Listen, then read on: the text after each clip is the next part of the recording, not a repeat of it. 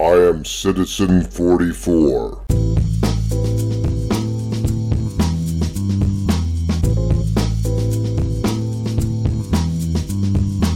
Hey everybody, Mark Ahrensberg here. Welcome to Citizen 44. This is show number 56. Pretty great show we have today. Two of the nicest men I know, and definitely two model citizens in Ashland, Oregon. My primary guest is Mr. Robert Wagner, and no, not the Robert Wagner actor dude from all kinds of things, including an episode of Seinfeld, but Robert Wagner who takes people out on vision quests and helps them find themselves and find meaning in their lives. And he's just a really, really nice man. So that's Robert Wagner. He's coming up. Also, a conversation with Ashland Police Chief Tighe O'Meara, based on the show I did a couple of weeks ago with Alea Katani from KAWS, Keeping Ashland Women Safe. Tighe was kind enough to grant me some time so he could talk about how the Ashland Police Department is collaborating with KAWS in an effort to address assault and other such crimes against women in Ashland, Oregon. First, we're going to hear from the Chief of Police, Tighe O'Meara, and then we're going to listen to my conversation with the not actor guy, Robert Wagner. Here we go.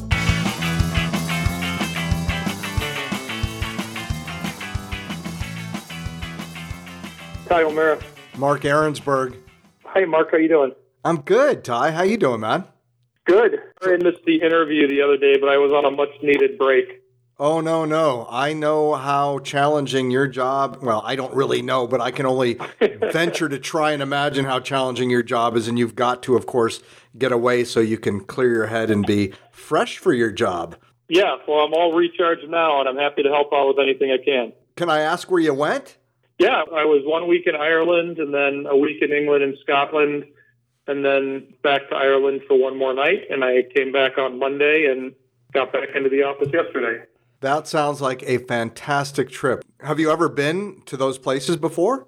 No, this is my first time. I've been to Germany a few times, but uh, I've been wanting to go to Ireland for a long time, where my family's from, and uh, it's been a long-term goal of mine. So I'm glad I finally did it. Did you run into anybody you're maybe quasi related to? You know, I'm going to say no, but I'll also say that on my last day there, I was at a pub and I was talking to a guy, and his family's from the same county that my family's from.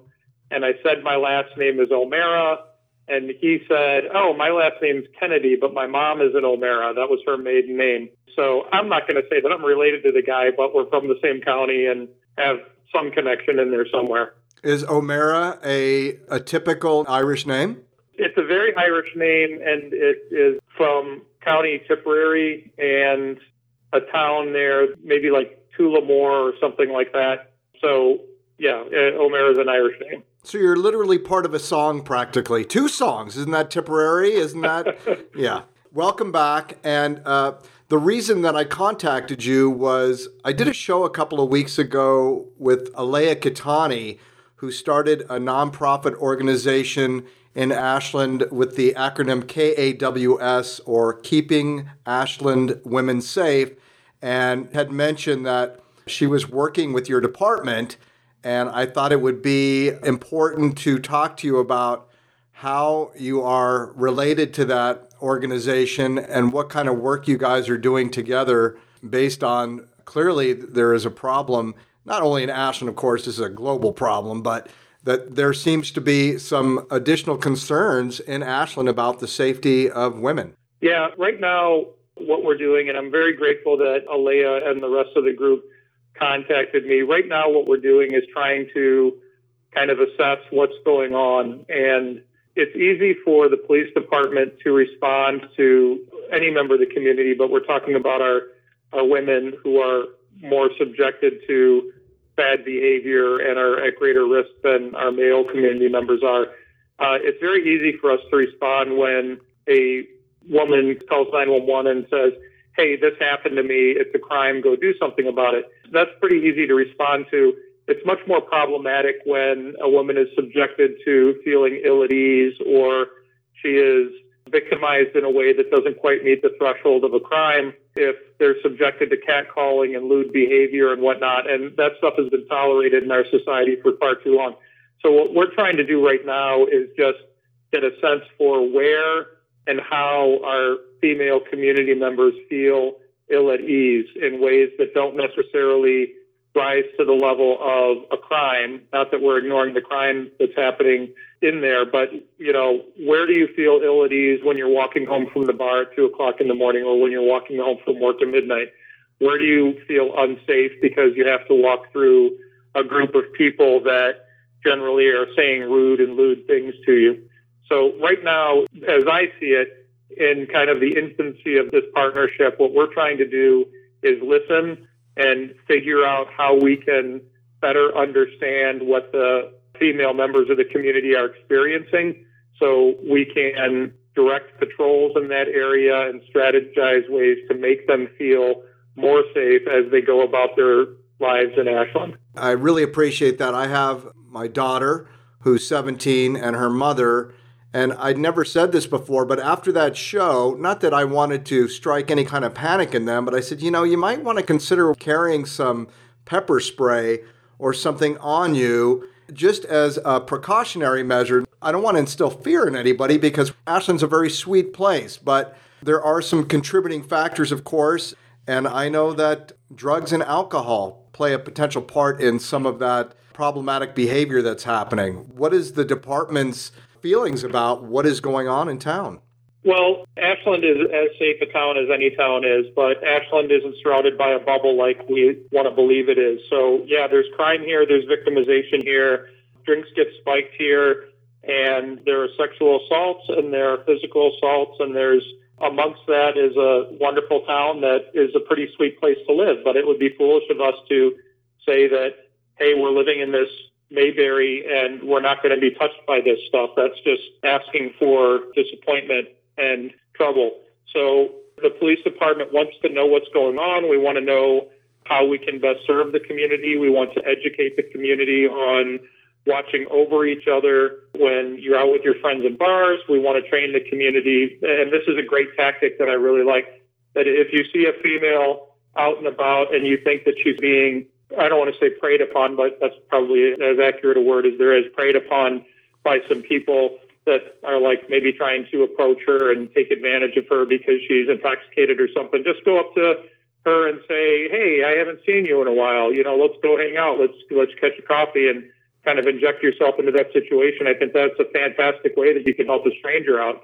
Keeping an eye out for people spiking drinks if you feel so inclined, carrying pepper spray, and that's a personal decision. Alea has this great little tool that she carries with her that all you do is pop the pin, for lack of a better word, out of it, and it emits a siren that is going to draw attention to you and probably ward off an attacker. There's another app, cell phone app that we shared with the KAWS group, and I don't know what the name of it is off the top of my head, but you download it, it accesses your GPS, and if you're walking from your work to car or home to, to car or whatever, you activate this app and you hold your thumb on a button on your screen. And then when you get to where you're going and you feel safe, you release it and you type in your PIN number, and that tells the program that you're safe. But alternately, if for some reason you just let go of that and you don't type in your PIN because you feel like you're in trouble, then it knows where you're at because it geolocates you via the satellite system and it will contact dispatch and say, one of our subscribers is in trouble at this location. Can you send the police there? So we want to engage all members of the community, but again, right now we're talking about the female members of the community in finding ways to make everybody feel safe, to make everybody actually safe, and addressing the problems when they do in fact come up.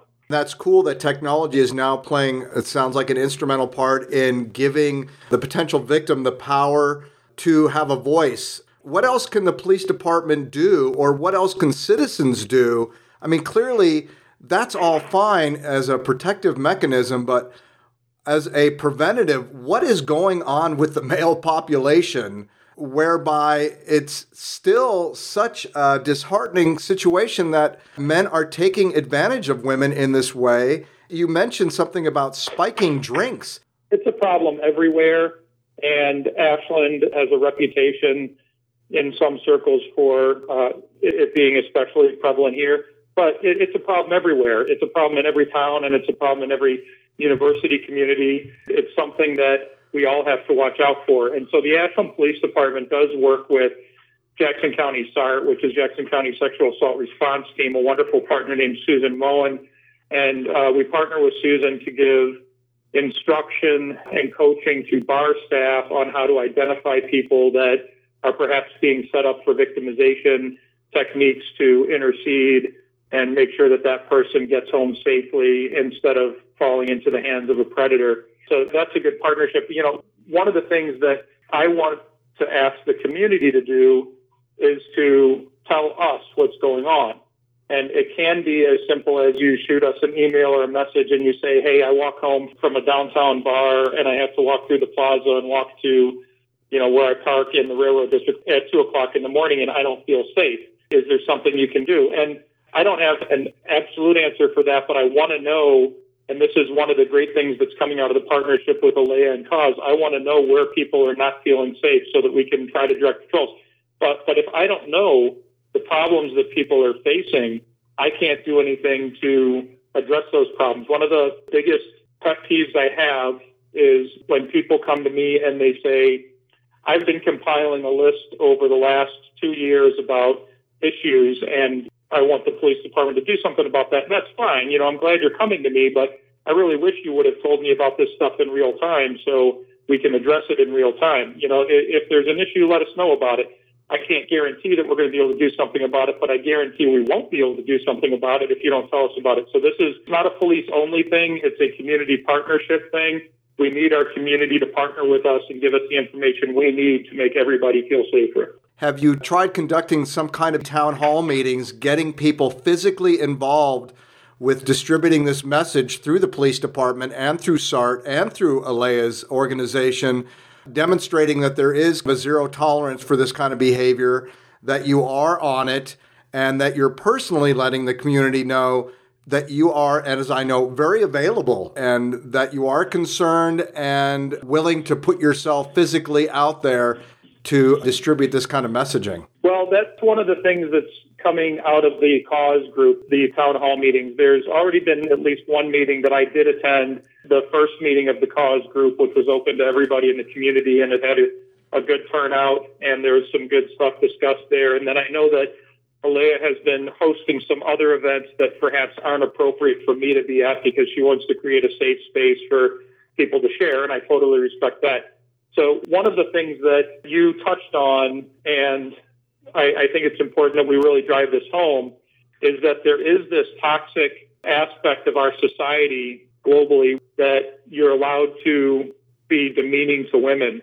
You're allowed to catcall. You're allowed to reduce them to less than.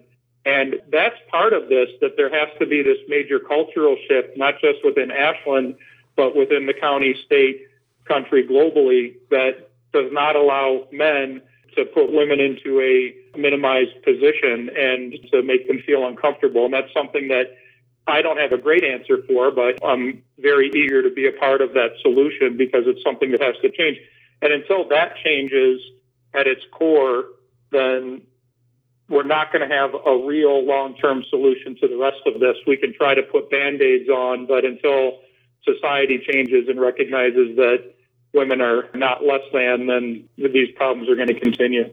Well, I think you're alluding to the obvious nature of most of all our problems, which is a lack of an appropriate education around human behavior, because this is something that is simply not addressed in school. And frankly, by the time children get to middle school, they should have a very well rounded respect for each other, and it has to be made a priority as a pivotal and primary point of education for human beings. I know that alcohol and drug abuse is a problem on campuses. I know that as a former taxi driver, which is how you and I established our nice rapport, that there are people going out and getting drunk and fucked up every night. I would imagine that some of this behavior is contributive to some of the problems that are arising between young men and women. I think that it all does contribute. And The blame for bad behavior always rests on the suspect, never the victim. I'll say that all day, every day. I also think it's important that everybody learn to watch out for oneself and watch out for your fellow human beings, your fellow community members, especially those that are most at risk.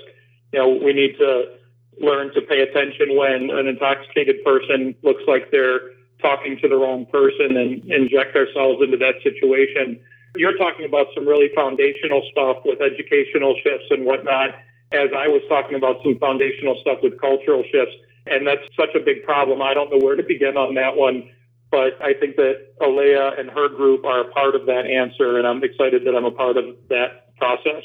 What is the police department doing from perhaps an educational standpoint of coming into the college campus? I mean, you've got, I don't know how many thousand students there, but it sounds like there needs to be an impression made by local authorities with these young people that this is non tolerable behavior and that you're watching them and they can't get away with it? Or what kind of educational steps have been taken by perhaps SART to go into schools and start identifying some kind of curriculum that will help potentially correct some of these behaviors? Yeah, I know that SART has some educational engagement in Ashland, but I would let Susan speak to that because she can do it way more intelligently than I can. As far as what the Ashland Police Department does with the university, my answer is that I'm sure we don't do enough, and I know that we do some stuff. I know that we have officers and or command officers that go and talk to the athletic teams and make sure that they understand what the rule book is. We've got a great re- relationship with campus public safety. We do some drug awareness work up at the university every year through the Elks Lodge, and I know that we can do much more. So we do some, and you know, there's always more to do. Well, I appreciate whatever it is you're doing because, like I said, I do have a teenage daughter. We do live in the real world, and Ashland is part of that. Yeah, that's right. I mean, it's kind of Mayberry esque, but it ain't Mayberry. And we've got real world problems here, and we need to do everything we can to protect against them, and just as important, to respond compassionately and intelligently to them after they happen. So, you know, the, the biggest one that I have for your daughter, for anybody that is in a at risk part of the community, is say something to somebody. If you see something, don't keep it to yourself. If you're victimized, don't keep it to yourself. Get the emotional help that you need. And it doesn't need, need to be coming and talking to a scary police officer. It can be going to a school counselor or calling somebody like Susan Mulling or calling a, another sexual assault advocate or just talking to a mentor or somebody that you feel comfortable talking to. But just say something to somebody to relieve that pressure off of your shoulders.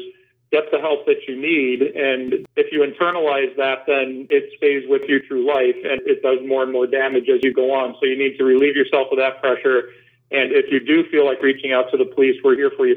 I got to put in a plug for our sexual assault reporting program. You have options because it's appropriate to this, and I'm so proud of it. If somebody is sexually assaulted, the Ashland Police Department created and founded a revolutionary way of reporting sexual assault. You can go online and make an anonymous report. You can do a full report online and say that you don't want it investigated. You can request a full report.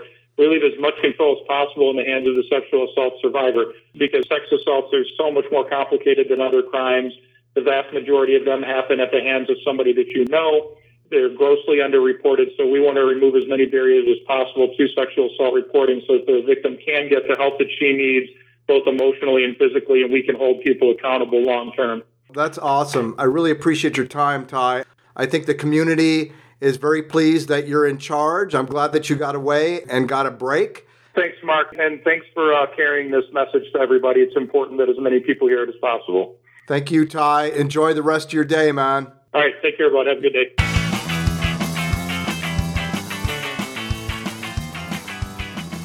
Hey, Robert Wagner. Hey, Mark. How are you feeling today? Open, excited. Life is continuing to transform day after day, week after week. It's a good ride. Sometimes it's a little bumpy, but it's a good ride. Yeah. I've known you over 10 years, haven't I? Yeah. And we did a little something together at some point. Yeah, we did a few things. Yeah, one specifically, the What Do Men and Women Want thing we did over there at the community center here in Ashland, Oregon. That was fun. I don't know your perspective. I'd love to actually hear because I only know what I think that I remember. For me, it was an opportunity for the community to come forward and vent, express, share, really open up to what was going on for them, the dynamic between men and women, and what do we want. So I thought it was a perfect opportunity for our town of Ashland to explore that. And if you recall, we were quite packed. I do remember getting up to like 100 people in there. Yeah, and a lot of conversations, some Yeah. tensions, people coming from all different angles. But there was this appreciation for the venue to be able to talk openly and not to feel like you had to mute it. And I think we did three gatherings. Yeah. It was a good opportunity. I thought it was pretty interesting, uh, and people were very forthcoming and wanting to share their information because I think they're dying to have an intelligent conversation. Yeah. Why do they feel that they can't? I think a lot of it is it's not necessarily socially acceptable, politically correct. So we need to give individuals opportunities to share. I mean, it comes up in a lot of the work that I do that I find once you give them permission, if you will, to express or share, What is it you're doing specifically? I create safe space for people to really open, Men and women? men and women. It can be in a group setting, it could be an individual setting, it can be with couples. In a sense, creating a safety so people can really just let down the guard and then let out the feelings, let out the emotions, let out what's going on inside for them. And it's not about being right or wrong. It's, this is your experience. Do you want a different experience than you're having? Do you want to express something to your partner that you haven't said for a long time? And just having that third element or that container that it's okay. And uh, I'm always amazed. I think there's a lot of hiding that goes on with each of us in our own way. There's the part of us that we show, that we interact with people, but I think deep down there's a lot of hurt or wounding or just bullshit that we don't know what to do with. So we put up a facade so people can't really see what's going on inside. And when we're giving the space or the opportunity to start to peel that back and let out some of that bullshit, I've seen it time and time again that people start to really wake up to who they are and why they're here. Why am I in this game of life and what am I supposed to do? But when you peel back the layers or you give yourself the opportunity to shift into neutral, if you will, and be alone, say in nature, that little voice that's been whispering your entire life really gets to be heard. And it's a wake up. Yeah, I tell people go walk in the park 45 minutes a day, and it's the best therapy you can do for yourself. And uh, don't take your brain with you.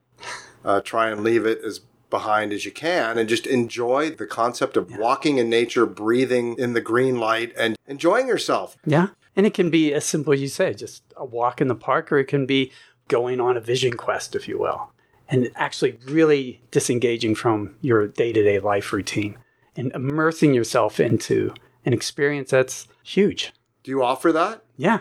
My work is wild sacredness. And one of the aspects of that work is the Vision Quest ceremony. I have three doors, you could say, to open. The first is relationship with oneself. And the Vision Quest gives you that profound opportunity to really dive into who you are, what your gifts are. Once you peel back those layers, get out away from your day to day routine and just really immerse yourself in nature. It can be a fasting experience, you know, water fast for three days and three nights or four days and four nights. That noise, that chatter, that gotta do, gotta produce, gotta make something happen, that's always going on. When you step back from it and go out into the wilderness, the pressure that's inside you is greater than what the pressure is in nature. But once you're in that environment, that inner pressure starts to purge. People on a quest will purge in a lot of different ways. Some from the fasting experience will purge physically. Mainly it's emotional purging. And it could be crying, yelling, whatever, or just letting all those miscellaneous thoughts unfold and just leave.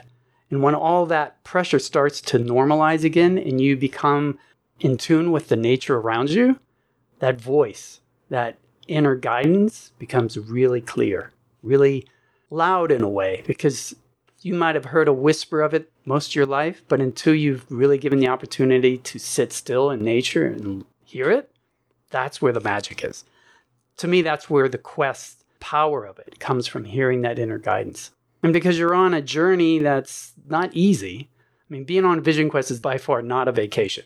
You're not eating, you're only having water. We call them the three taboos no food, no human contact, and minimum shelter. Shelter, in a sense, there's no tent, there's no piece of nylon to shield you. You're only having a sleeping bag. It's amazing that little piece of vinyl, how you feel a level of protection. But when you take that away, you're exposed. So when you have that kind of experience, it's a gauntlet. You make it through that, you're so empowered. When people come back after three or four days of fasting, I always say they look sort of like the cat drug them in. They're dirty, they're disheveled, but there's this bright glow and there's a smile in their face. It's like, oh my God, I did it.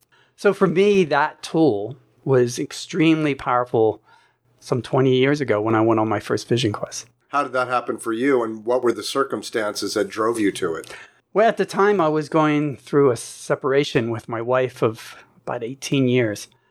And uh, she had Native American heritage. And we were on the phone one day just chatting, and I was expressing what was going on the blockage, the unhappiness with life in general. And she just said, Sounds like you need to go on a vision quest. Straight up like that. Just like that. Light went off inside. Three weeks later, I was on my first vision quest outside of Big Sur on a Native American land, and it rocked my world. It changed my life. What was the experience that you were guided through? There was just a small group of us. We went up into the mountains. We had to do three days and three nights alone in a circle not larger than 12 feet in diameter. Just yourself? Just yourself. It's like a meditative thing? Meditative thing on the side of a mountain, a gallon of water per day. Didn't see anybody, didn't eat anything, just alone in nature with a sleeping bag. For a lot of Western folks, it's a bit of a stretch. And it's one of those things when you feel that desire, that call, that I got to do something in my life, some people lean towards that. They at least explore it. But for me personally, it just opened me up in another way. It empowered me and gave me a depth of clarity about who I am and why I'm here and what do I want to do with this one precious life that I have. And to me, it's that journey of healing. I realized that's one of the gifts I want to give. How old were you at the time? 40 ish. How old are you now? Turned 60 in September. You look good when you take care of yourself. well, it's true. I always attribute my mother was Hungarian. Tell you what else you can attribute that to is living in Ashland, man. Everyone I know, and I've been here 15 years, looks exactly the same. it's true. I look at everybody. You do too. We're all the same. It's this timelessness. Yeah, and there is something energetically here that's happening. And of course, there's so many people here that provide human services. Yes. In such a dense little population. It's a healing community. From what I understand, the Native Americans, they would lay down their weapons to come to Lithia Springs, and it was a place of peace and rejuvenation. This was just like one of those sacred grounds. So there definitely is a strong vibration here of healing. Oh, yeah. And I think a lot of us come here for that. And if we're called to give our gifts here, then we do. Or we replenish ourselves and then we go back out into the real world. Yeah, a lot of people don't like going back out in the real world. what do they say? When you come to Ashland, you may not stay, but you will always come back. Just being in this community, there's healing going on. I felt that the first time I came here. It's like, this is home. When did you come? Um, September 15th of 2001. 9 11 happened on the way out. Where were you? I was with my daughter at the time. Well, actually, if I back up a little bit, I had an astrocartography reading. This is so Ashland. What is that? It's a reading about where on the planet would be the best place for what you want to create in your life at this time. So it's Jyotish, Vedic astrology. So I had a reading and it was like two hours long and she mentioned Boone, North Carolina. And I grew up on the East Coast. I said, no, nah, I'm done with the East Coast. It's got to be something out west. And her name was Nan. She was quiet on the phone. After a little bit, I go, I go, Nan, are you still there? She goes, All right, Robert. I see a triangle from Corvallis, Oregon to Lake Tahoe to Eureka, California. Within that triangle is where you should be. And I go, That's that's cool, but that's huge. Can you be a little more specific? And she was quiet again. And then she said, Okay, Robert, go to Ashland, Oregon. You'll know if it's home within three days. Wow. So on that wow. one note, it's like, okay, I'm going back then, 20 years ago, the internet wasn't a tool that I used that much. Right. So I called up my daughter who was living in uh, Iowa. I was in Pittsburgh. Picked her up on the way, drove all the way out here. 9 11 happened. While you were on your way? Yeah. Where were you when it hit?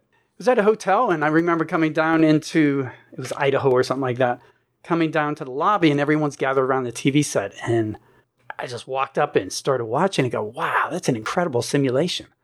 And somebody leaned over and said, That's happening right now. It's not a simulation.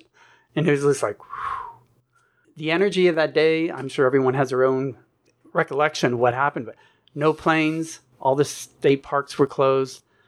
Everyone had a what I recall, a sense, total strangers. There was like a, a, bond, a connection that we're all going through this together. And it just opens the connection. Yeah.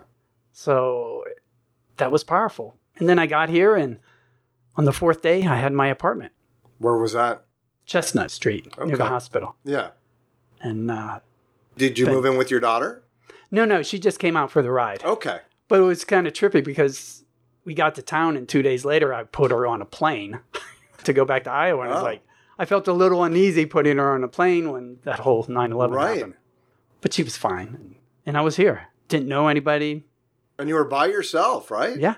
I was going through, as I mentioned, a separation, which ended up in a divorce. So I just pretty much stayed to myself for about a year. It was you had your vision quest before this? Yeah. Okay. I had probably four vision quests because okay. I do one every year. Okay. But this was just a time of healing. I needed to retreat and to get clear on what and who I am again. And uh, it was a great place to come to. Who's the first person you met? Do you remember? That I recall, it was at the co op. I was sitting out front. Someone was Chesley. He was sweeping or something out front. And uh, this lovely girl, I can't recall her name, who worked at the co op, asked me if she could sit down and have lunch with me just out of the blue. Chesley looks at me. He says, "Well, aren't you lucky?" it's like, and you just rolled into town, right? I just rolled into town. It's like, okay. I guess she didn't want to sit by herself, and yeah. I looked safe. yeah. I just knew it was a good choice. It was the right choice for me at that time. Yeah. The lunch or moving here? All of it. Okay. that was a good sign. The lunch. That's a sure. brilliant sign. Are you kidding? To be welcomed like that by a pretty girl? That's ridiculous. but I've been here since, and I'm feeling that change again, though. It's like things are shifting again for me. In what way? I might find another place to land. Okay. It's been 18 years or so. Yeah. And circumstances in life are just presenting themselves. I always say when aspects of my life start to get loud, like real loud, then it's time to pay attention and to move on. And every time I've done that through my life, probably four major times, it's always been a great guidance. Do you need to just take a trip or you need to be living someplace else? Well, at the moment, I'm thinking of going someplace like Bali for a few months. Yeah, well, that's what I do. I go to Thailand. That's right. Very cool. I sold everything I owned and left for quiet. I'm basically thinking of doing this, selling everything, and well, that's why I live the way I live now in this quasi hotel room that's furnished because I don't want anything that's going to keep me from doing anything. I want to travel light through life now. I like that. I like that approach. Travel light. You describe that lightness of being and the outward letting go of things that we're attached to is a beautiful metaphor of doing it internally. It's just being really present to what's going on in life and not the attachment or the expectation that tends to disappoint us. I actually don't have a problem with the word attachment. I have a problem with clinging. We're attached to the earth. We cannot avoid attachment. We're planted on some level. But we don't have to cling to concepts or people or things because that to me is dangerous when you can't let go, like a cat on curtains. Well, you're holding on for dear life. That's it. And most people are holding on to their truths, whatever those might be, however they came to them, as if they are real life. Hmm. And most of those things are not. There's some human manufactured story, concept. We don't know anything, really, other than our own experience that we think we can articulate. We don't know anything. But I think the ego holds identification. Who do I think I am? That facade that we put out to show everyone this is who I am, But inside, there's this little boy, a little girl just screaming, terrified. And when there's a safe container, I think we can start letting that fear go, attachment go. One caveat to that if we allow ourselves to be more open, then I would say the flow happens more spontaneous. Oh, sure, no doubt. Much more powerful. no question.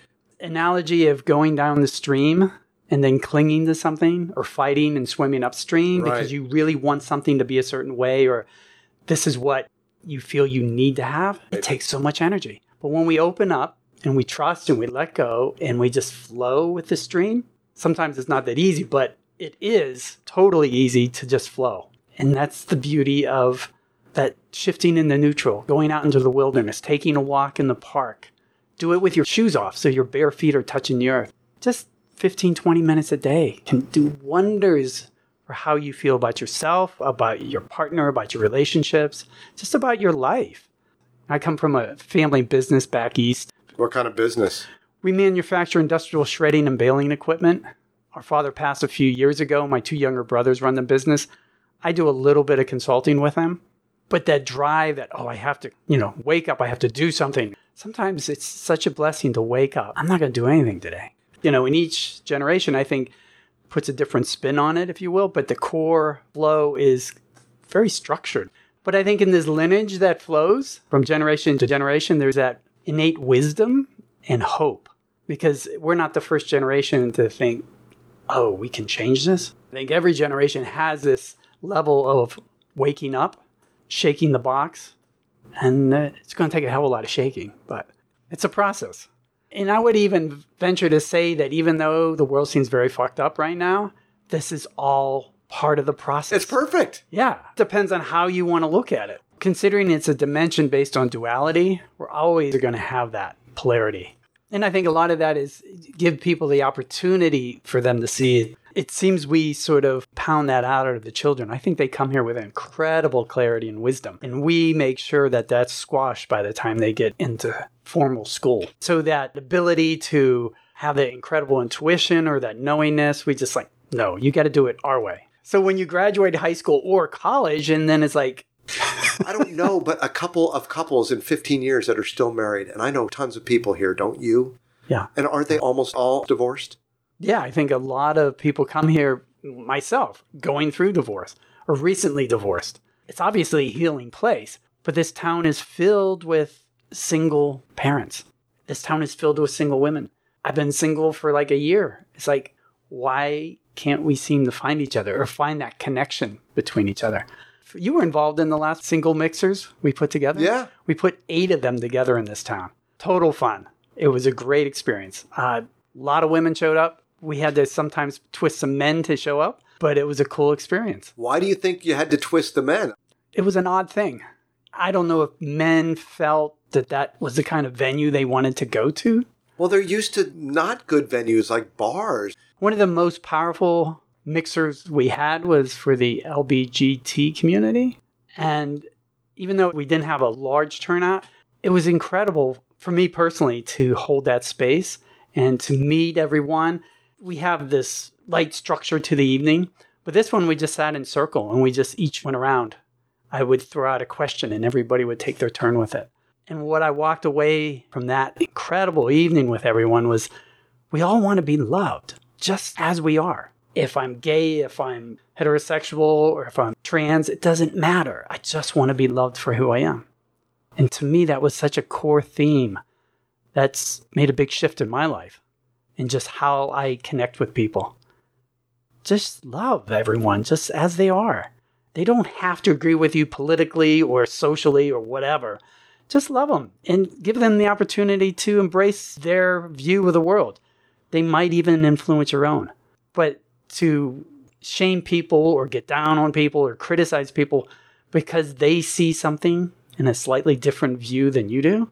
I was doing installation work for the family business 10 years ago, and this guy was about to retire. I needed parts, so he took me into town to a hardware store.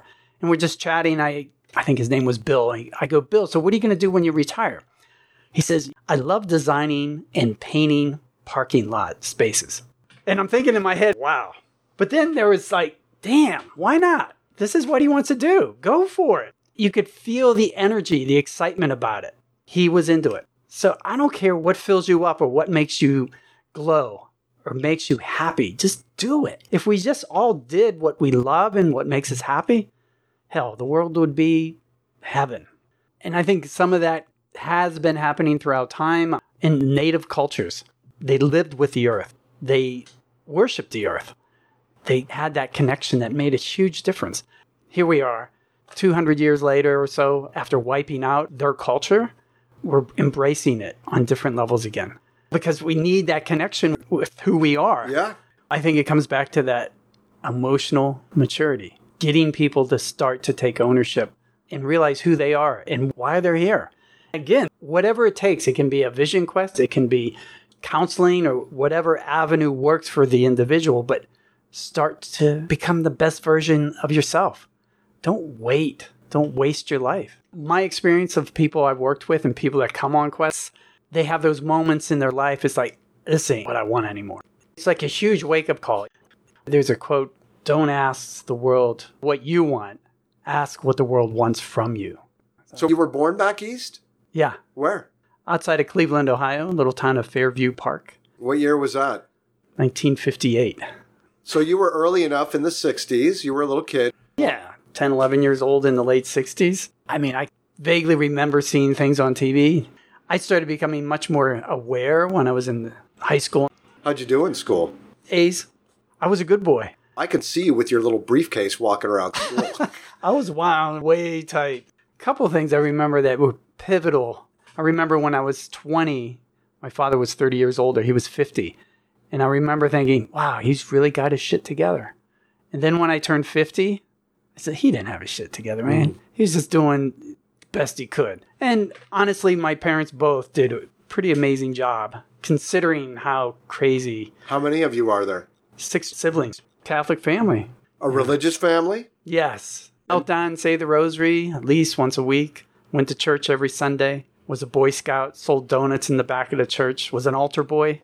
This is what you do. Right. My folks were great for the most part. My mother was always at home, always was available.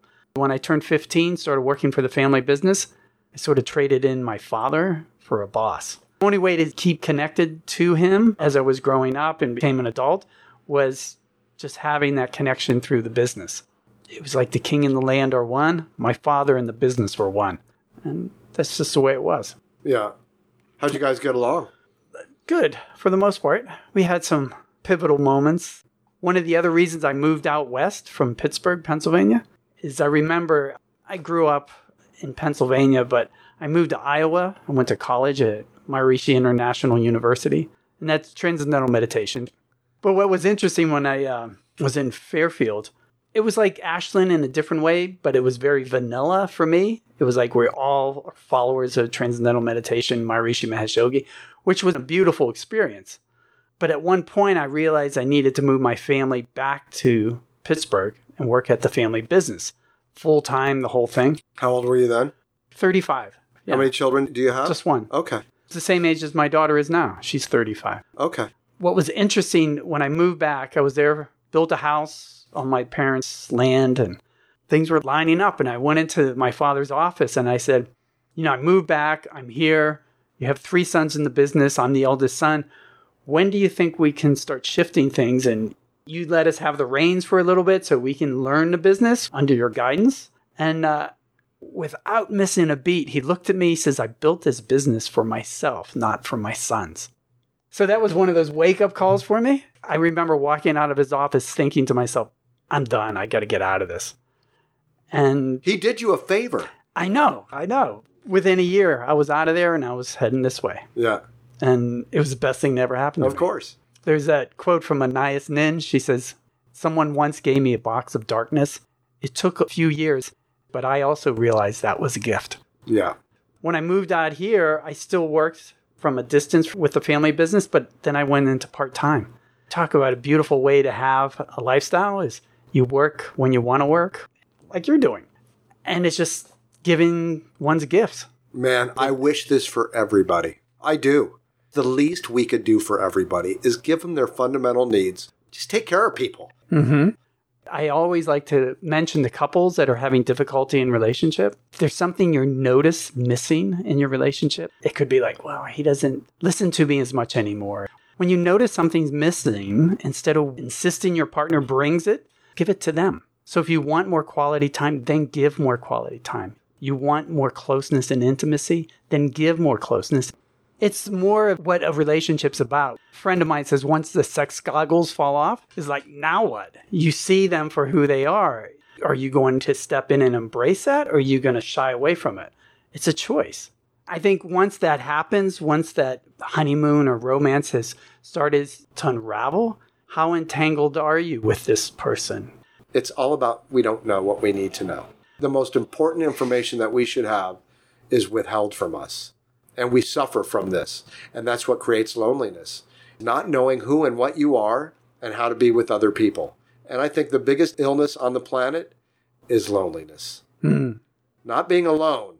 We got 7 billion people plus on the planet. But you can be here with 7 billion people and feel like there's not a Oh, yeah. soul around. Being in a crowded room and feeling very lonely. Yeah, How sad is that? it's very sad. Everybody wants to just be loved. Like you said, we have to teach people how to love each other unconditionally. Love themselves. Yes. How do you do that? You just foster who they are from the get go. You nurture them, you explore with them, you give them tools to explore themselves. You make it a positive, growing experience. Positive. Right. Essential. The unavoidables are going to happen. There's nothing you can do about it except prepare people better informationally on how to deal with that experience. Here's an experience that I recall, and I share when I teach couples a lot about sexuality. I was probably four years old, had to go to the bathroom. I was in my grandmother's house, bless her, but she probably didn't know from where she was coming from. And I was a little boy, so I had to pee, so I'd hold myself with my hand. She slapped me across the face and she says, Don't you ever touch yourself like that.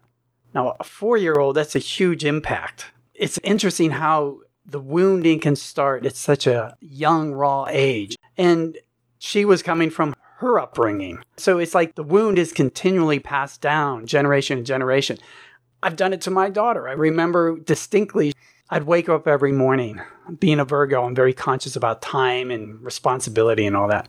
She would love to sleep in. She'd miss the school bus. We'd have to drive her in. So I constantly would harp on it, wake her up earlier. And so what ended up happening one day, my wife made breakfast and my daughter was running late. And I said, Why don't you just come down and we'll have some breakfast?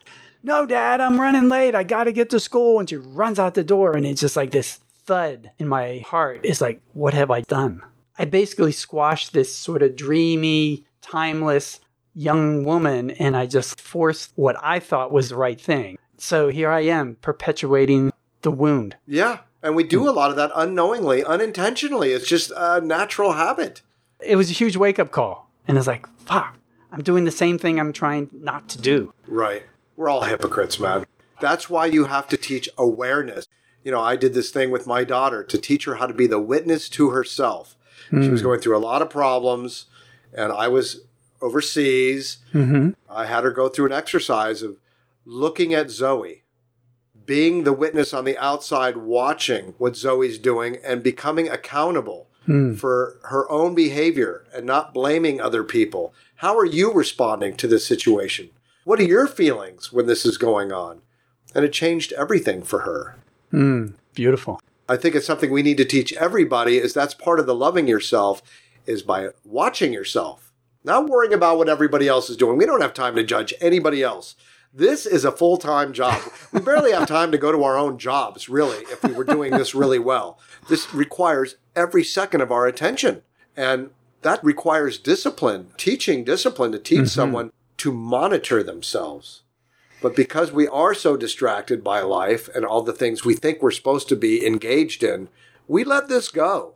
If we want to transition into a much higher level of consciousness for all of us, we need to start paying attention to ourselves And then at the same time, we need to come up with an agreement amongst human beings. This is what we're willing to do because I think you can get everybody to pretty much agree on the fundamentals that we don't want to kill each other, that we're willing to make sure everybody has food and water and shelter. Just simple agreements The essentials. the essentials. When we get to the point where we decide that just as a species that this is what we're going to do, that we check in with each other and we're going to make sure that we're living constitutionally amongst each other, things would just be a little bit easier So where do we begin?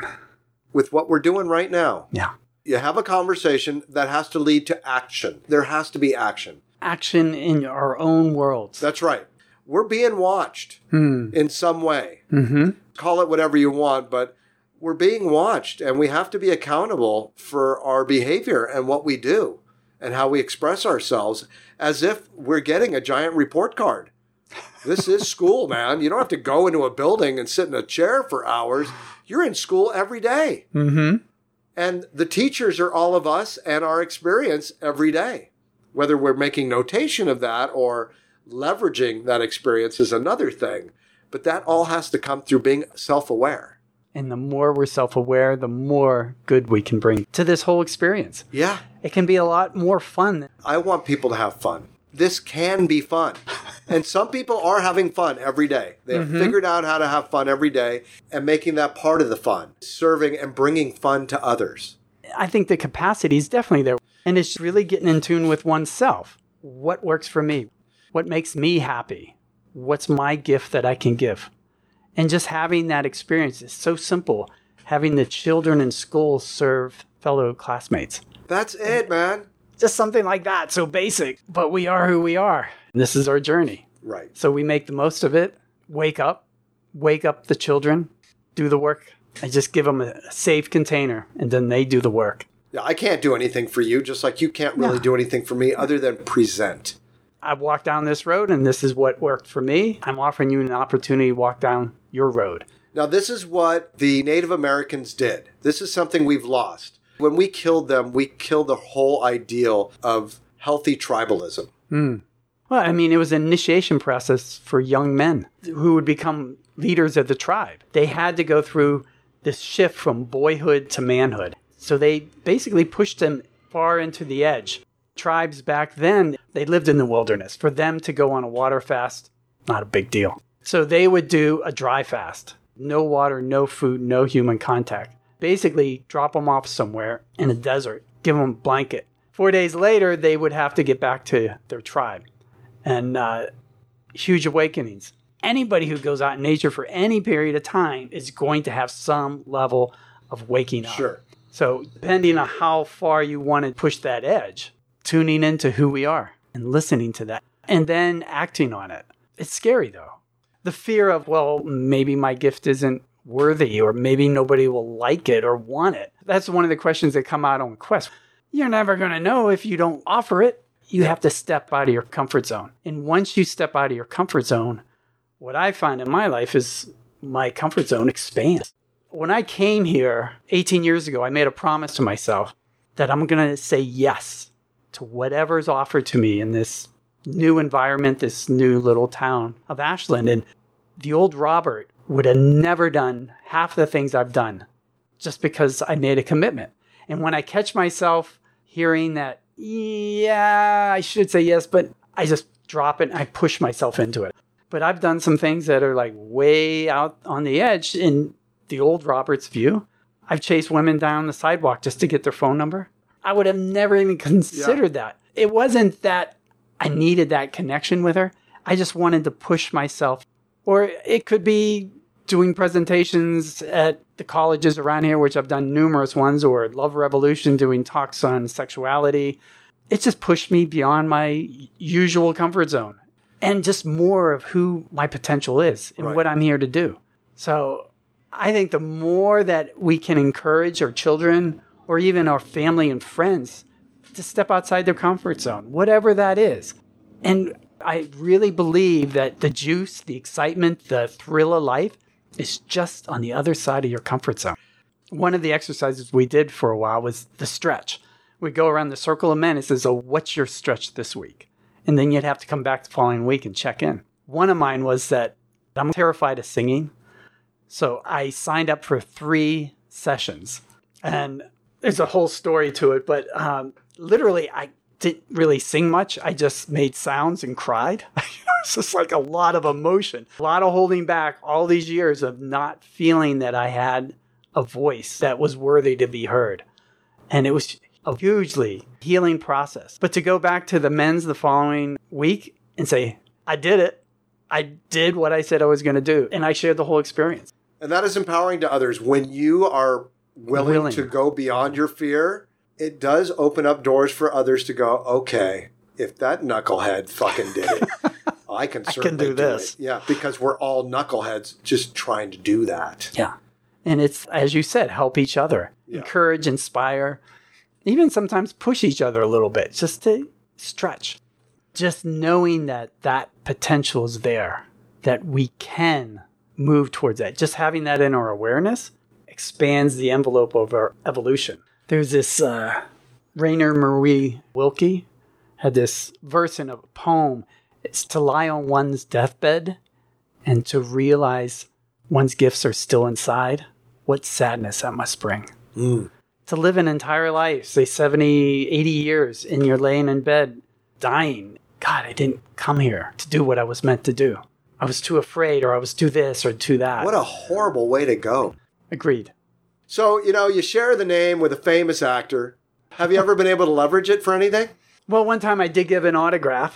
I was renting a car, and this younger uh, woman was just enthralled that I was Robert Wagner. Didn't she know what he looked like? I don't know, but I signed something for her, and she was all blissed out. I was like, okay. That's fantastic. What was interesting, one day I got a voice message from a woman. She goes, Hi, Robert Wagner. My name's Natalie Wood. Can you call me back? It was a business thing. So Was I she called. really Natalie Wood? Yeah, that was her name. Oh my goodness. So we just had a, a great time on the phone. I mean, because she's heard it her whole Right. life, and I've heard it my whole life. Wow. Uh, as far back I was getting a haircut, I was probably five years old at a barber. I was with my dad, and you know they put the board across the armrest Yeah, on the chair and set me up there. And the barber says, "Do you know that you're named after a famous actor?" it's like I was five. I had no idea what my Did your parents know when they named you? Well, with the last name Wagner, there's so many. Yeah, it's kind of generic to Yeah, them. but it worked. It could have been worse. I could have been named after someone else. Is your mom still alive? Both parents have passed. Okay. Yeah. My mom passed eight, nine years ago. Uh, that was a powerful experience. Uh, the last time I saw her, I gave her a foot massage.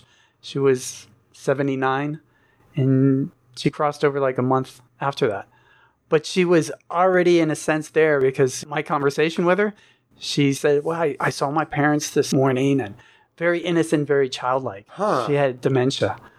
But it was beautiful in a way. We come in as a child and she was going out as a child. Brilliant. Sounds perfect. Yeah. And my father, on the other hand, it was all about his work.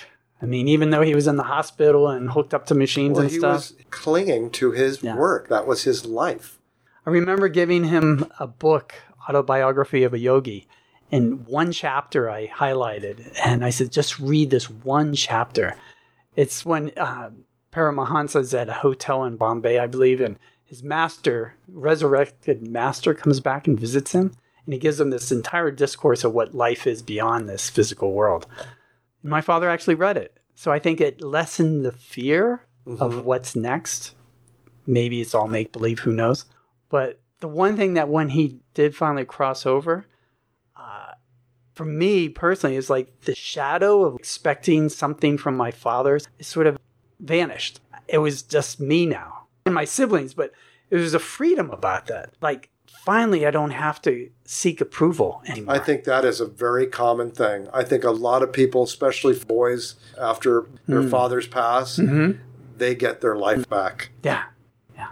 I remember when I learned how to facilitate Vision Quest, there's different processes we go through, and one was a mirroring process. We'd hold space while someone was sharing their story of their journey, and we would mirror that back to them. And they would never comment on how we did. And I was waiting for someone just to give me some indication that I'm following the flow, the process, Yeah. the way it should we be. We want validation. Yeah.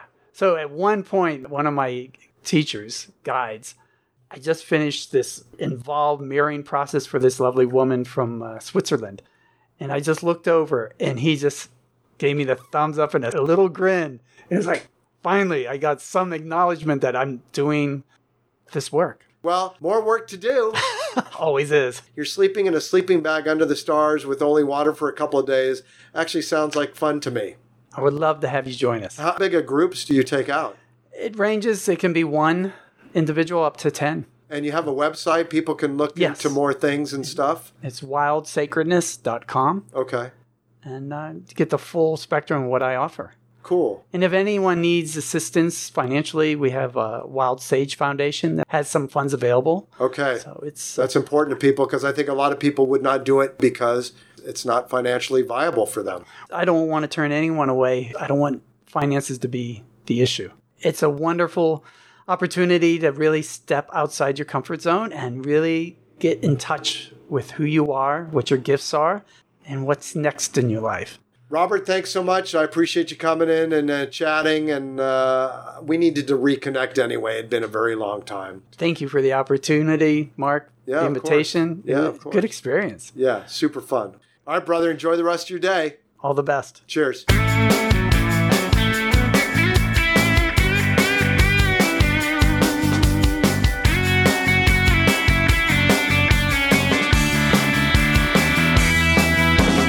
Well, that's the show. I hope you enjoyed it.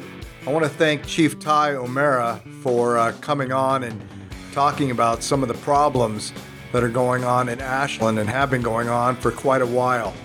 He's a super nice guy, and I know that he's very concerned about this community and is taking the steps necessary to at least address some of the problems, maybe not be able to solve them per se, but at least deal with them as they arise. I was fortunate enough to have him as a customer in the taxi a few times, which is where we became a little more than just acquaintances. So I want to thank you, Tighe, for coming on and, and talking about what's happening with Ashland PD and what you guys are doing uh, to make life safer for the women of Ashland.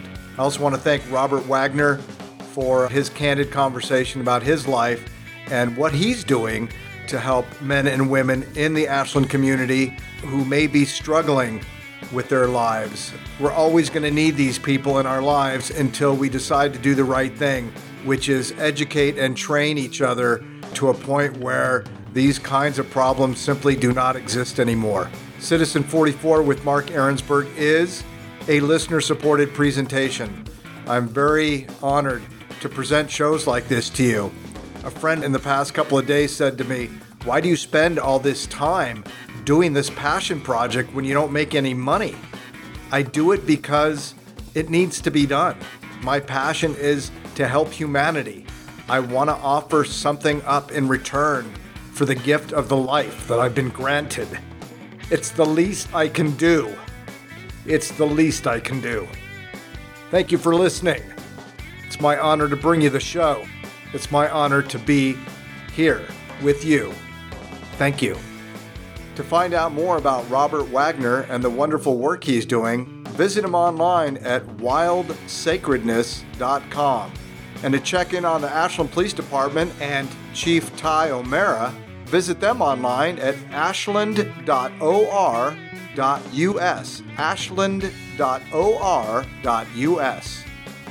Thank you, Sam, Zoe, and Val. If whatever you're doing is not working, there's only one way you can change that, and that's to change what you do, change what you do, change what you do, change what you do, change what you do, change what you do, change what you do, change what you do, change what you do, change what you do. I am Citizen 44.